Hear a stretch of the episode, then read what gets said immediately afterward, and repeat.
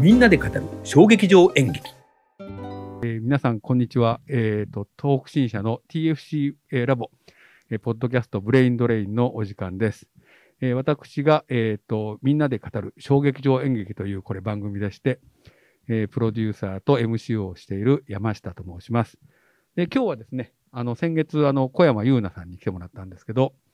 えー小山優奈さんと劇団四季で、ロボット・イン・ザ・ガーデンというですね、えー作品の、えーえー劇作を、えーされている、えー劇作家の、えー長田郁恵さんに、えー来ていただきました。長田さんよろしくお願いします。よろしくお願いします。ということでですね、えっ、と、長田さんのについていろいろと、えー聞いていきたいと思いますが、あの、えー答えたくないことを聞くかもしれませんので、はいその時は答えたくありませんとはい、わかりました。言っていただいて大丈夫です。はい。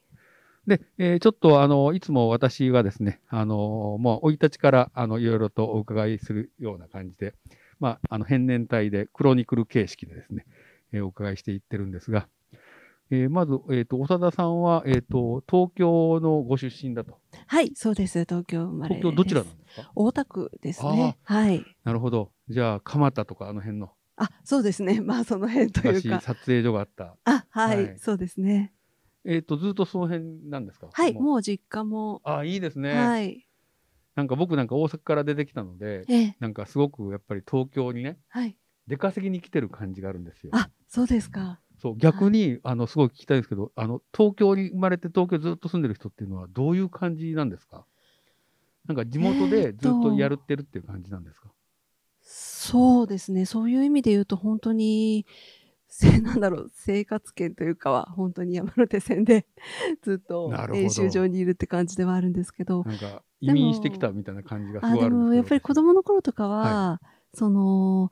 故郷っていうのがやっぱはいり感覚的にもっと知りたいなってもがいてたあ時ふは、るさとですね。。うん、ありますすね。あのなんだろうやっぱり里帰りする場所っていうのもうん特うにんうんなかったりするのうんで、うんでも今大人になってからは、うんうんあのちょうど私の実家があの馬込の文子村っていうあたりなんですけれどすごい古い家あが多くて昔からの。うん、あそうなんはいですね。私の、私もあのー祖父と同居してって子供の頃はあそうなんですか。はいいいですね。三世代同居。だからそうなんですよね。すごくこう、東京といってうん。も、はい結構のんびりした地域なんですけど、はいはい。大人になってからそういうことが、なんだろう、わかるようになりましたかね。あーはい。あれですか。じゃあそのえっといわゆるその孫めあたりのはい。ところで、えっともう、えーずっと住んでるからそこからあんまり移動引っ越しはされたことないんですかまあ結婚して、はまあ目黒区に移動したんですあけでど、もほぼまあ近でい、も、隣ほぼです、ね、 そうですね、隣ですね。なるほどあれですかえっ、とじゃあ、えーまあ、えー小学校、えー幼稚園小学校とかは地元の小学校に行ってらっしゃったんですかあそうですね。はい。なるほどなんかあのこの前ですね、はいあのえっ、と長田さんとオンライン会議でやってこのテアトロの5月号ですねえーこれにですね、えっ、と、長田さんと、えー西堂先生の、えー対談がけ掲載されているので、あの、昨日、あの、拝読させていただいたんですが、えっ、と、えっ、と、これを読むとですね、はいえっ、と、まあ、長田さんの、えーことがいろいろ書いてあるんですけど、あの、まあ、割と小さい頃のことが書いてなかったんで、はいえーそこはちょっと聞かせていただきたいなと思ってるんですが、はい。あのーなんかそこで書いてあるのが、えっ、と、なんか中高の、えっ、と、うん一貫の、えっ、と、ミッションスクールに通ってたとあ、そうですね。はいそれはなんかお受験されたんですか、まあ、普通の中学 中学受験あです中ね学。中学受験をはして。い、で港区にある、はいあのー、ニトベ稲造が作ったフレンド学園高校ってと中高があるんフでレすンけドど学園。普通の風に連なるに土っていう風に書くところで、あのーキリスト教のクエーカーっていうところのクエーカー教徒宗派のはい、はいに連なる学校なんですけれど、えっと一学年120人だけで6年間ずっとなんですよ。じゃだあからもう仲が良くなりますね。もうすごくもう密接な120学人校ってでこしたとね。は、 3クラスだけ。はうい。ーんじゃあ、あの、おささんも6年間ずっと。ずっと、じゃあ、いまだにその同級生とかとは、あれですかもうやっぱりつながりが深くてう、んしかも、中高一貫校なので、はい中学2年生ぐらいの時にできたグループのまんまで、 今も一番仲がいいです。なるほど。はそうか、6年間も一緒ってのは。あれですか、クラブは何かされてたんですかその時は6年間ずっと剣道をしてあま書しいてたあね、りましたね。はいなんか剣道なんかね、あの割と そうですね。他のこともやりたいって書いてあったけど。はい、ちょっと、あのー最初は弓道とかに憧れてたんですけど、はい。まあ弓道部があったんですか。なかったんです。ああ、なるほど。 それで似てるかなと思ったらやっぱ全然違あ、ってい違てう。でも入ってからその部活も中高一貫で6年6年分の学年が全て揃ってやるので、はいそうか、高校の先輩も一緒にそやうるなっんてことです。でなるほど上の先輩が早めにいなくなってしまって、へで6年間全部の部長に割と早めになっちゃって辞められなくなっちゃったんですえ。なよ。るほど。はい、 それで社長みたいな感じですね。社長になって辞められないみたやいめな。られないね。そんな強くなかったんですけど、やめられないみたいにななってる。ほど。何人ぐらいいたんですか、部員は。えー今正式には覚えてないんですけど学年は最大で13人ぐらいはいあてーなるほどまあ都大会とかってたんやでっすねたりとかで,、も本当面白かったですねあの校長先生とかが変わった時に、はいあの外国の方がえ校長先生になられるんでえすはけいど、はい。ミッション系のスクールはいに戦いの部活はいりませんってやっぱりおっしゃって、 それで、でもえっと、戦いではなくそうですよはね。い、武道とか精神を学ぶためにやっていますっていう武士道ですからね直談判をしに行ったりとかしてましたね。なるほど。はい、あのさっき言った吉武さんがですね、はい、あの道っていう番組を作って、なんとか道。はい、であの踊りの先生とかがメインキャストで、であの本当にあの今度弓道のね先生とかも来てほしいなとか言ってたんですけど、はい、まさに剣道のそうなんです。はやってました。ねあのであれですかえっ、とそれ以外の部活以外はなんか小中高まあ中高特にそうですかね、なんか思い出深いことはありますかあ、でもやっぱり図書館ですかね。すごく、充実してたうん、あのー本当に小さい頃から、はとにかく物語が好きうで、んうんで、どっちかっていうと本当に、あの、もっとその、本当に子供の頃とかはちょっと入院とかしてる時も多かったんで、あはいそうなんですね、外で遊ぶっていうよりかは、ずっとこう、本を読む方が好きだったんですよね。うんうんそれで、小学生の時とかは、あの、いわゆる、アルセーヌ・ルパンとか、アルバの ね、あのシリーズね、ああの辺ののね、えーイラスト、僕もはい読んでました。はい。なんか、江戸川ランポと乱歩か、とかそうそう、ええあの辺のを全部読んでいくみたいなことをやってて、はいはいで、中高にポプ入ラ社っだてかポら、そうなんです。思い出した。中高に入ってからは、それこそ、あのーなんていうのかな、中高の時に出会うような、まあ、あの辺の本が本当に好きで、はいで、あとはもう図書館の先生とかも、まあ、小さい学校なのうんうで、んすごく仲良くなって、例えば、買う前に、はい何か読みたいのあるかとえ、か図書 を室の人が聞いてくれるんです、すごいじゃな先生いが。ですか。それでリクエストとかを言っておくと、買ってくれるんですかそれを買ってくれたりとか、むちゃくちゃいいですで入っね。たよっていうふうにも言うっなんてかくれたりとか。本のお小遣いがそこにあるみたいな感いじやないんですやかもう親切で、へーあとは本当にあのークリムトカールさんのグリーンサーガーっていう。あー、グリーンサガのシリーズ ね。 100巻ぐらいある。あの長編のはいそれとかを、あの、1、2時間目終わった後に10分休みがあって、その後に3、4時間目があって、昼休みがあって、5、6時間目とかがあるんですけど、1、2時間目で1冊読んで、10分休みの間取り替えに行って、 で、えっと、3、4時間目と5、6時間目で、1日3冊ペー スで、それは授業はどう、いや授じ業授業聞きながら中にすごいで読すんでたりねと。かしてて、でもそうすると、やっぱ図書館の先生とかは、はい。怒らないで貸してくれました。なんか。いや、そりゃそうですようね。ん。いや、一日三冊読むってすごいわ。だからすごくその頃に読んでた本とか、あとは出会ったものっていうのがすごく印象深くあてで、もそれが肥やしになってますよね、絶、はい。だかららなんか、もう子供の頃からずっと作家になろうとは思ってて、あとは本当湯本和美さんって方の夏の庭っていう本が、本本当に忘れがたくて、湯本克美。和美さんっていう寺山夏の庭修司さんのお弟子さんだった女性えのー、それはその人は小説ですか小説なんですけうーど、ん児童文学っていうジャンルなのかな。あ、そうなんですね。はい。で、なんか児童文学ってこう、子供この子供の頃に読んだものが、人生で何度も出会い直して読んでもらえるかうんら、うん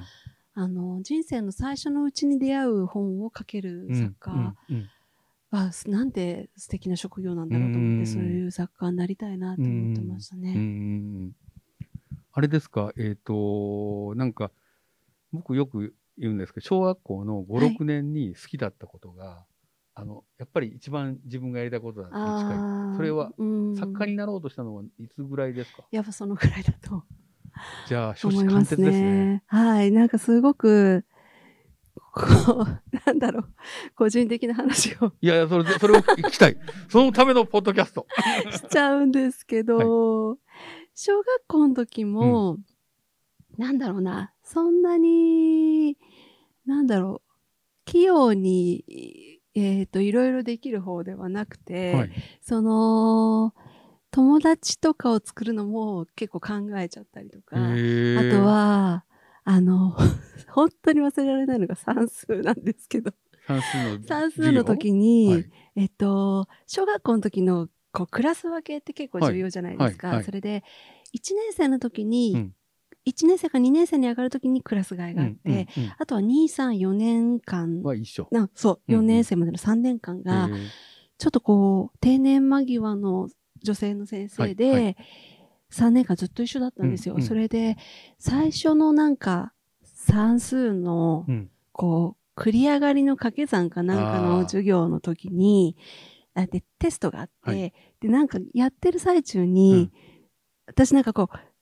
一個考え出しちゃうと、うんうんなんか釈然としないとダメなんですよね。うんうんうんそれで50問のテストのうちの、うん本当忘れられないんですけど、17問目あたりうんで、止まっちゃった。繰り上がりについて疑問を、ああ、なるなんほかど。釈然としなくななぜっちゃ繰りって。上がるのかという、そそもうそものそうでそうすそね。もそもがテスト内中に分かんなくなっちゃって。哲学者ですね。いや で、50問のテストのうちの、17問目までは全部丸で、うん18問目から50までは全部×っていうテストの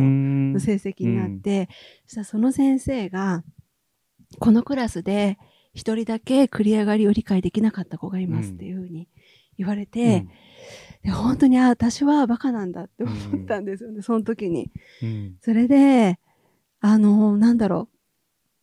考えちゃうこととかも、うんみんなは考えなくても、いろんな答えがわかるのかなっていうのうが、んすごくこう、なんだろう。それってすごいことだなって思って、自分だけがなんか違うんだろうかって思ってたんですよね。ねそしたら5年生にクラス替えになった時に、なんか結構東京都のその国語とかを監修してるような感じの結構若くて、あのー研究熱心な先生で、はそしたら最初の作文の授業の時えに、その先生がはい、私の作文をものすごく褒めてくれて、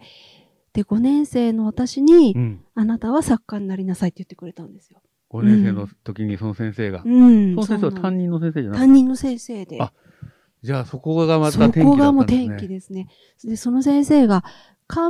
方の作文コンクールと漢か、方って簡易保険そうですねそういうのの小学生の部の審査員とかをされてあーるあ先そうだったん生ですで、ねで、なんか私を呼んで、その、下読みじゃないけど、うん他の人の作文も読んで、うんどれがいいと思うか言ってみてっていうふうなへえなんかすごく、あなたは文章を書いていきなさいってことを、その5年生の最初のクラス替えとかの時に言ってくいれやて、すごいですね。それがなかったら、なんだろう、私はやっぱり、繰り上がりのわからないうん女の子としてっていもうみんながわかることを一人だけわからないんだっていうふうに植え付けられたまま生きていくと ころでしたね。なるほどでそれが小学校、本当に5年の時だったそんうです。ね。大沢さんもやっぱり、じゃあ、やろうかっていうのは、あちょっとだけ、でもやっぱり火がついたんです、はいもうもともとずっと本当に物語だけは好きだったので、うんうんそれで読んでたんですけど、うんもうそこからは、あ、じゃあ読んでていいやって思うようあ、にななりるまほした。どね。はい。あ、でもそれは、でもね、はい今の時代の教育は、あの、二つ今の話で言いたいことがあって、一個は、あの、えっ、と、先生。あの、僕も高校の時に先生が、あの、山下くんは、教育大とかに行った方がええんちゃうか。人に物を教えることがええんちゃうかって言って、僕は全然違う、結局プロダクションに行ったんですけど、制作会社に。ででも今ここで教育事業の学校に来てうん教えるようになって、はい。で、あ、俺教育するの好きなんだなっていうあやっぱりのその先生ははいなんとなく見てるんだなっていうのあ。を、うん。あのこの年になってですけどね、もうもう晩年ですが本当に痛感してはい。だからその先生も多分小田さんのそれをちょっとだけ読んだり見たりしてはい。分かるっていうことなんですかいね。ややっぱり、本当に人生がいろいろね、変わりますよね。いや、それはその先生との出会いって大きい大できすかね、っ人たの出です会い。ね。でもう一個思思ったのは、うんその繰り上がりがなぜこうやって繰り上がるんだろうっていうことを考えることはい。でそれはあの公式をその丸暗記するとできるんだけど、はい今の教育はそれじゃダメだっていう話に今なってきていて、はい。自分の頭で考えてますかっていうのが主要になってきてるじゃないですか、はい。そうすると今だと長田さんのこれをこうなんだけどみんなどう思うっていうふうに僕だったら授業にしていくいや、でも本当に、今、今ですよね。そういう風になったのっそてう。だからそれは早すぎたのかもしれないし、はいでもよく考えることっていうことをやっぱりあのそれをねうんちゃんとしていかないと、あの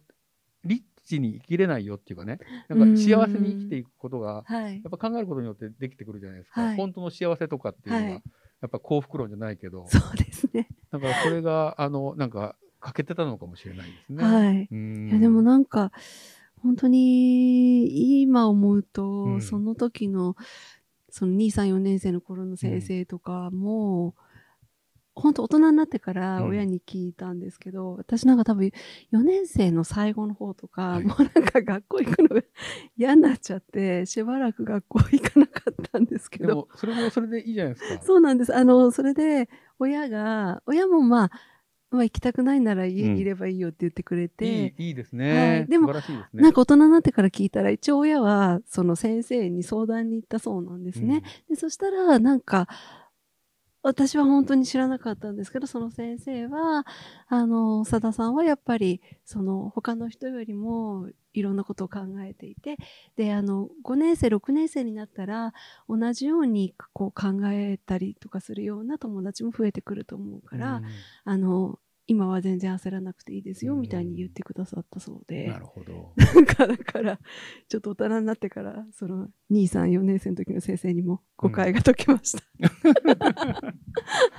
いやいやでもなんかすごい大切な話ですよね。いやーすごく大人が一応見守ってくれてたんだそなーうっていでうのよはく言うんだけど一人なんか理解者がいれば、はいそれについていけばいいよって僕言うんですねなんかそうしたらなんかもう道は開けるんじゃないかなっていうふういにやー思本って当いてにもうその5年生の時の先生がうん本当にあなたは文章を書いてきなさいってうん言ってくれなかったら今の自分はないだろうなってそう本です当よに思いねます。うん、でまあ長田さんねあのこの後いろいろお話聞きますけどこれを読むとですねはい、まあどうやってこの今劇作家になっていくのかっていうね長田さんは割とこう結構覚悟を持ってねなられたっていうのがそうですね。この後あの聞聞けると思いますけど、はい、もう一回ちょっと,、えーと中学とか高校の話に戻すと、あのさっきあの栗本薫のあのはいグイーンサーガーシリーズをずっと読んでる、はい中島あずささんですそようねですね。はい、えー僕らの世代は知ってるんですけど、えーすごいあの人はだから劇あの小説っていうかその物語書くのと評論とはい、二足のわらじだったじゃないですすごいすごか。いで枚数僕中島さんねの評論が好きですごええい読んでたんですけど、はいそうであの長いやつは僕の友達も読んでました。はい、他になんかあのこう印象に残ってるやつってあります赤川次郎とかいろいろいたじゃないですかああ昔ー香川次郎もそうですね。あやっぱそうですか。うんあと、あのー田中良樹とか、はあと、父が家の中でファンタジーを結構読んでて、あお父さん、えーはいそうなんですね。宇都巫女っていう、宇宙の巫女って書くやつがあるんですけなんど、か字は見たことあります。すごいあれも関数があって、はとか、あと、銀河英雄伝説あ銀河英雄伝とか、説総流伝とかそういうのとかもう全部父が買って読んなでるほど揃えてて、で、面白いの出たよって貸してくれて。へえ。でお父さんと本をシェアしてた。そうです、そうです。羨ましい ですね。はい、そんな感じをやってましたへね。え。じゃあ割とそういう物語系の強い小説を読むのが多かったんですか。そうですね、もう完全に、本本当に完全に物語を読んでなまるほしたど。うんあの私はですねあのなんか幼稚園の時は漫画だけ読んでて、あ、は漫い。画はものでと床屋に行ってですねはい漫画をタダで読んでて。はい俺。親が悪いからその後髪の毛買っていきなさいって ことでおあからされてたんですけど、で私はそのもう本当に小学校は漫画だけ読んであーなんか育ったみたいなところがあって、あの小沢さんはどうですか他にそういう漫画とかいや、漫画アニメはとかすごい量読んでます。読んでるはい。漫画とアニメもすごいあ見てます。じゃあ物語の吸収量がもう圧倒全部的じゃないんですか本当にもう、ありとあらゆる物語って感じです。もうゲームも。あそうあはい。じゃあ物語性のあるものが好きなんですねそうなんです。もう一家を挙げて、一家というか、 母は、あの、結構入院してた時期が多いんですけど、あそうなんですもうね父と私と弟が、も物語大好うき家族。もう物語をシェアするってことで家族のつながりをそ保うするとつみたいおな金もね、割と節約できるんですから、シェアできるから。そうですねあと本当に少女漫画とかはあんま読まなかったんであすけ僕どは結構好きでした。妹とかあ、あの、いとこがいたそうなんので。ですうちは弟がそれこそジャンプ系とかをはいはいはい全部網羅していたりとか、普通にあの「ジョジョの奇妙な冒あジョジョ険」ねとかは、もう荒木さん。学生弟が途中で買わなくなったらつ続きは全部自分で買ってたりとあかーしなるほどなてるてほどもうだからい本当にもう最新まで全部読んへでたりとか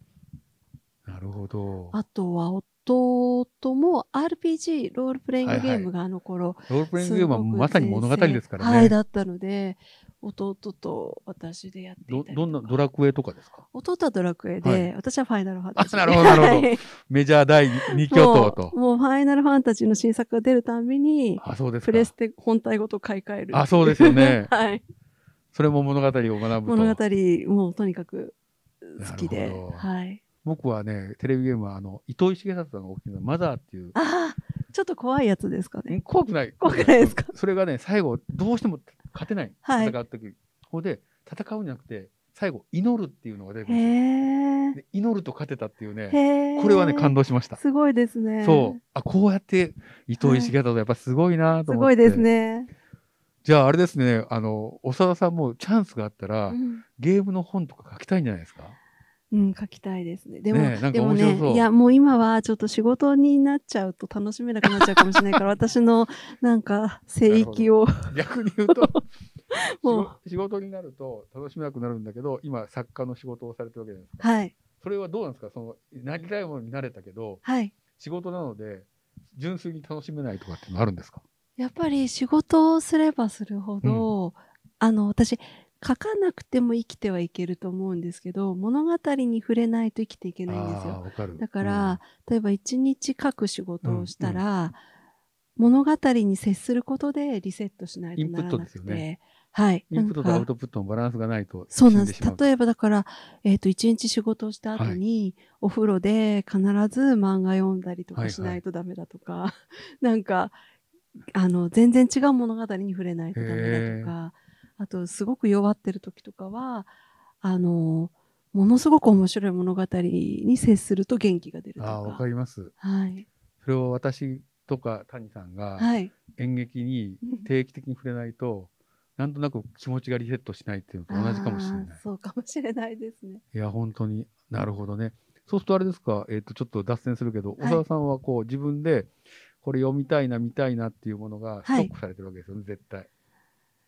どっかにこう、家の中に、どっかあに置いてあったりとのー読みたいのはいはすぐ読んじゃう んで、か。読んじゃう逆にないんです。いつも足りないんです。あ、足りないんだ。読むものが。仕事の本は、すごい積まれてるんです仕けど。事は仕事でね、はいあの、資料として仕調べな事いといにけない関から。係する本はものすごい積まれてるんですけど、読むものは、一日一冊とかでも足りなくて、Kindle が導入されてからは、本当にすぐ買えるんあ、で。そうなんですか。うんすごい。すあぐ買のっちゃいま、す桜庭和樹さんっていうね、はいあ作家さんもすごい読まれますけど、まあ、本当にそう同じような感じのああ圧倒的な読書量なんですね。やっぱり、そうですね。あのー、どの、どれに接しても尊敬するんです、心の底から。なんかあ漫画だったらその登場人物の作ー、り方から、うんうんあとストーリーを運ぶ演出とか、うんうん小回りとうんうかん、あとはもう大きな見せ方とか、はいはいはいはでい。小さな箸休めみたいうんなコマとかの全部のバランスに感動しますし、ゲームとかだと、あのーどういうシステムでこのゲームが作られてるかとかにあも、そこは本当そういにう、こうちょっとだけ引いてみるんですね、はいプロでもデュース的になんかやっぱり面白いですね。感動しちゃう。わかりますわかりますはい。それ僕もそんな感じで見るからわかるな最新の「ファイナルファンタジー」は15で15だったんですけど、あれずっと歴代の「ファイナルファンタジー」好きな人には不評だったんですけど、あ、そうなんですか。もう私はすごく斬新感動しで、たううんんあの旅の思い出を作るっていうあ何でもないシーン今までやってない新しいことを始めたんですね。そうですねでもそれはねもう終わってから3年ぐらい経っちゃったんであ、すそうなけんですどか。でもやっぱりあの今までと同じことをね求める人とそそううじゃななんでいのを喜ぶ人といるじゃないですか。はいあのーやっぱりその「ファイナルファンタジーは」まあもう前作やってるんですけど、うんうんその一作作るのにものすごい開発の年数があっですてよね。出てくるじゃないですか。もう何十億もかかりますからね。はい、今で今回のコンセプトはこういうことで、はいこれに挑戦しますっていう,、こう打ち出しがちゃんとあるじゃないですか、はいはいすごくそれを納得しながらやる感じですね。ありがとうござい ます。あの実ははいうちの会社はそういうファイナルファンタジーとかの、はいあの声の吹き替え のあああもう演いい出でをしてするんですよねもう本当にれもやっぱり声とかで特徴が変わってきますか。気も変わってきます。変わってますはいあ、それでね、はちいょっと一個ちょっと脱線してもはいついでに、ここに清水博って書いてあるんだけど、はい、これうちの清水博ですかもしかしてうん、共作で清水博さんですって書いてある。ああわえっ、とそれ清水高さんって校演劇の本で読んだ方なんでし清水博ははいはうちで社員でいて、あらそうなんですか、まさに吹き替えのディレクターをやっててへー演え劇やってたんですよ。えじゃあ高校演劇のもし書かれてたらその方かもしれないです聞いねと。きます。はい。全く同姓同名なんで。その本がなかったら劇作家っていう職業を認知しなかった。 今度清水さんがはいアカデミアに教えに来たらこれ見せます。ありがとうございます。いや、それはすごいなんか聞いてみたいなと思って。はい。で、清水さんの部署は、その、そういうファイナルファンタジーとかのはい声のアフレコを出る仕事をしていて、へーうちの会社で。すごくやっぱり人生の一部になってます ね。あのただのゲームっていうよりかは自分の記憶にもう深く根付いてるんで、なそうですよね。はい、もう体の中に染み込んでるってことです染ね、み込んでます。ちなみに、今までやったゲームとかそういった読んだものとかは、はい全部家に置いてらっしゃるんですか大体家にあるかと思いますね。まあはい、大体まあ実家にあるのもあると思あ、うんでもですけ一ど。応もう捨てずに置いてらっしゃるんですね。そうですね。うんまあでも言ってもこうプレステが なんだろう4とかねハードが変わっちゃどうんどん古とくなっちゃうと。ねなかなか前のはも使うやんないですけど、ううんんなるほど。あともう一個だけ質問ですけど、はい Kindle でなんか買う、Kindle はやっぱりあのすごいいいいですかあの本をたくさん読む人は。私仕事で使うものは、線を引かないとダメなそれはんでそれは Kindle で線を引くのいやあ紙紙のがだからも う紙はいはいはい紙にするんですけど、漫画とかは、うん